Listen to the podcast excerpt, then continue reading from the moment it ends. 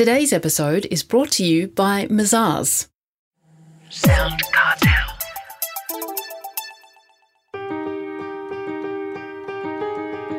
From Sound Cartel, I'm Nicole Goodman, and this is Business Essentials Daily.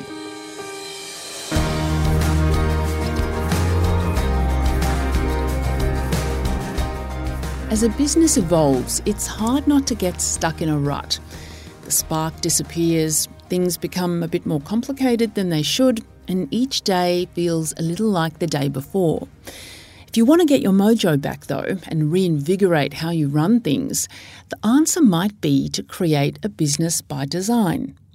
Strategist and mentor Chris Green has written a book called Business by Design take your business from chaos and overwhelm to scalable and rewarding. And he explains to Chris Ashmore that many business owners struggle to move beyond what he calls the entrepreneurial ceiling.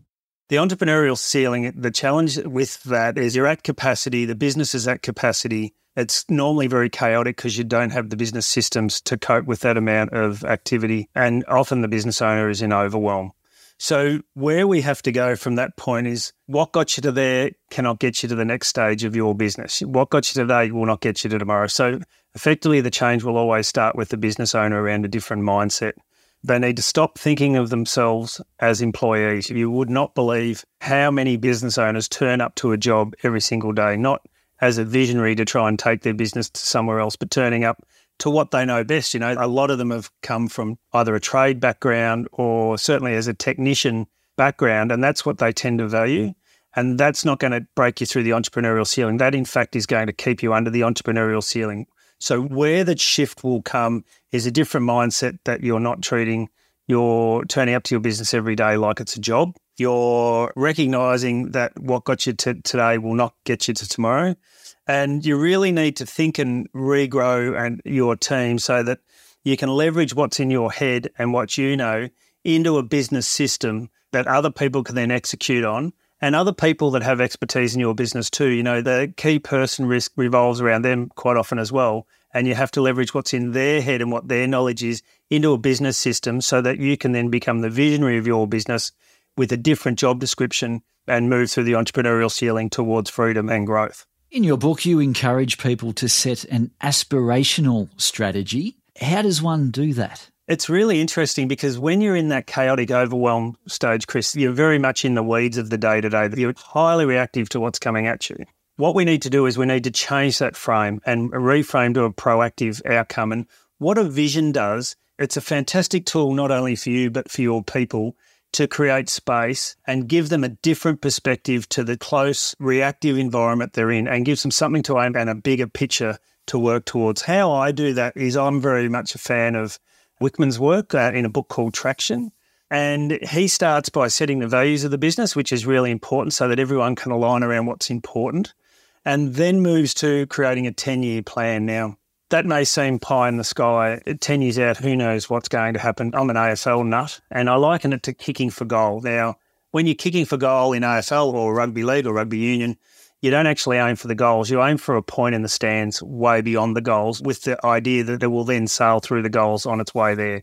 And I think setting a vision is like that. So having a 10 year game plan about where we could be, and I really love to stretch that, row. you know, what's possible, what revenues are possible, what markets might we play in, what technologies could be available in 10 years' time. Really play light with it, but set some really aspirational, dynamic goals. Then drag that back to three years, right? If we're going to get there in 10 years, what do we need to get to in the next three years to give us a foundation, a footing to be able to springboard into you know, that bigger picture stuff? Then drag the three year goal back to a one year goal. And then how do we then, in the next 12 months, get ourselves to a point where do we have to get to to get to our three year goal?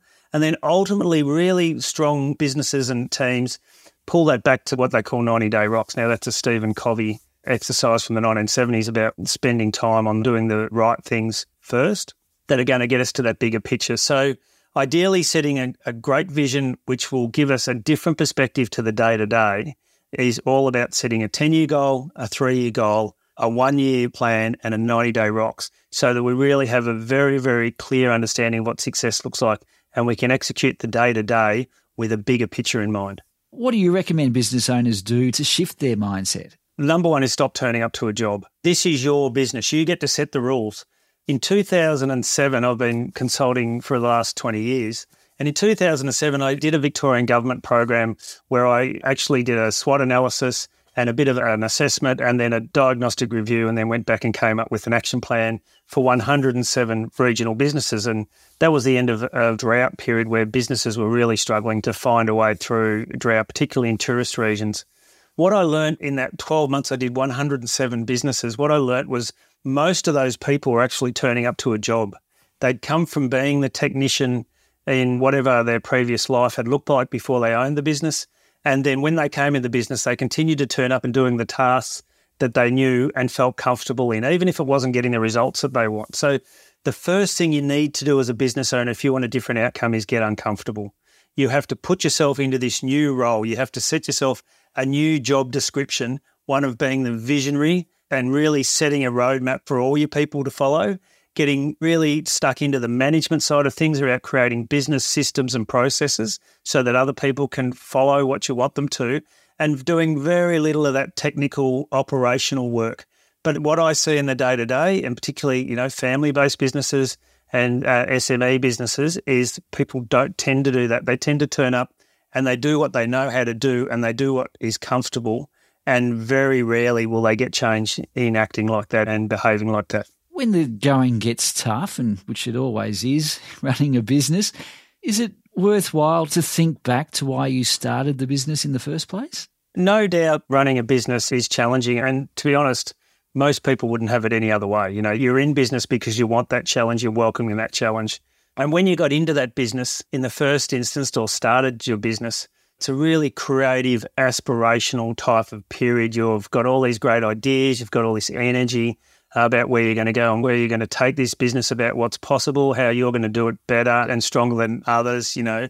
As the day to day reactiveness grinds you down and your energy levels deplete, it's really hard to remember that feeling way back when. And I think as we hit the entrepreneurial ceiling of that overwhelm and chaos, if we can recapture that energy, energy is everything. People buy your energy. So if we can recapture that energy around what got us into the business in the first place, create an aspirational vision of where we potentially want to get to, and then create the systems that are going to break us through the entrepreneurial ceiling. Give us those little moments, those little wins. So we've got to have a strong scorecard. I call them ripple strips, like when you're driving down the highway and you've got ripple strips on each side that tells you when you're out of your lane. Putting those things in your business that keep you on the straight and narrow, I recommend you write a job description for yourself so that you can stay inside your lane and really continue to build momentum towards this bigger picture and not get stuck in the day to day. And if we can do that, if we can really start to get these small wins on the board through the process we're creating,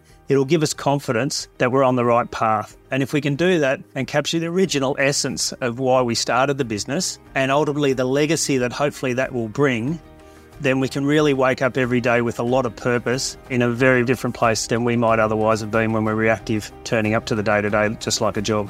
That was Chris Green, author of Business by Design.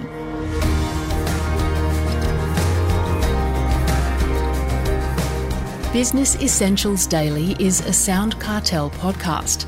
Producers are Nick Schildberger, Chris Ashmore, Jeff Waters, and myself. Technical production by Pete Letts. I'm Nicole Goodman. Thanks for listening. We'll bring you more Be Daily next week. Sound Cartel. This episode was brought to you by Mazars. To find out more, visit mazars.com.au. That's M A Z A R S dot com dot au.